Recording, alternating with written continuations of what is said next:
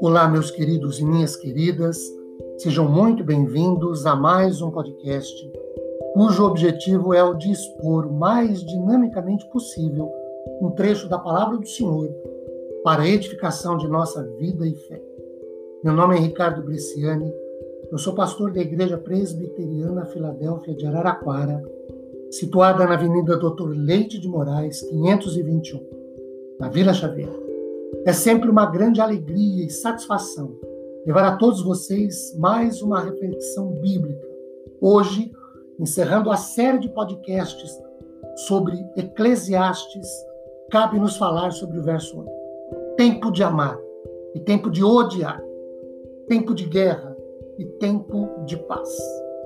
Bem, como disse, chegando ao final desta série de reflexões a partir de Eclesiastes 3, Neste verso 8, Salomão quase repete o que chamamos aqui de fórmula usada no verso 5.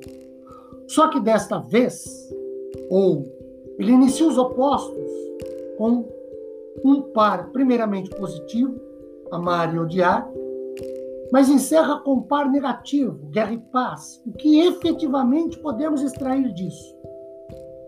Em sua soberania, Deus está no controle e tem um tempo e um propósito para todas as coisas. Romanos 8, 28 diz que nós sabemos que todas as coisas cooperam para o bem daqueles que amam a Deus, daqueles que são chamados segundo o seu propósito. Não se trata de fatalismo, nem de uma ideia que nos priva da liberdade ou responsabilidade, mas trata-se da providência sábia de um pai amoroso que não erra e promete que tudo coopera para o bem. Existem negócios nas nações sobre as quais os indivíduos exercem pouquíssimo controle, pois supostamente todas essas coisas estão sob o controle de Deus, sendo Ele a causa única de tudo. Vamos às frases. Tempo de amar. De acordo com Champlin, está em foco aqui amar aquel, aqueles que nos são próximos, e aqueles que merecem o nosso amor por causa do que fazem para conosco. Tempo de amar a própria pátria, de amar os bons, de amar a lei, a palavra do Senhor. Tempo de odiar. Esse é o tempo para odiar pessoas destrutivas e o mal que elas praticam.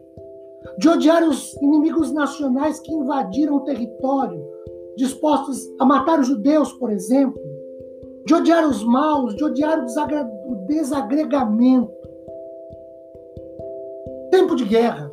A guerra é terrível, mas ser atacado e conquistado e não reagir a isso é muito pior.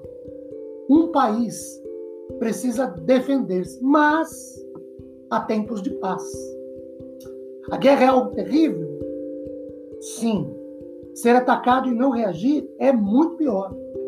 Chega um tempo que é necessário negociar a paz e pôr fim às hostilidades, às inimizades, às confusões.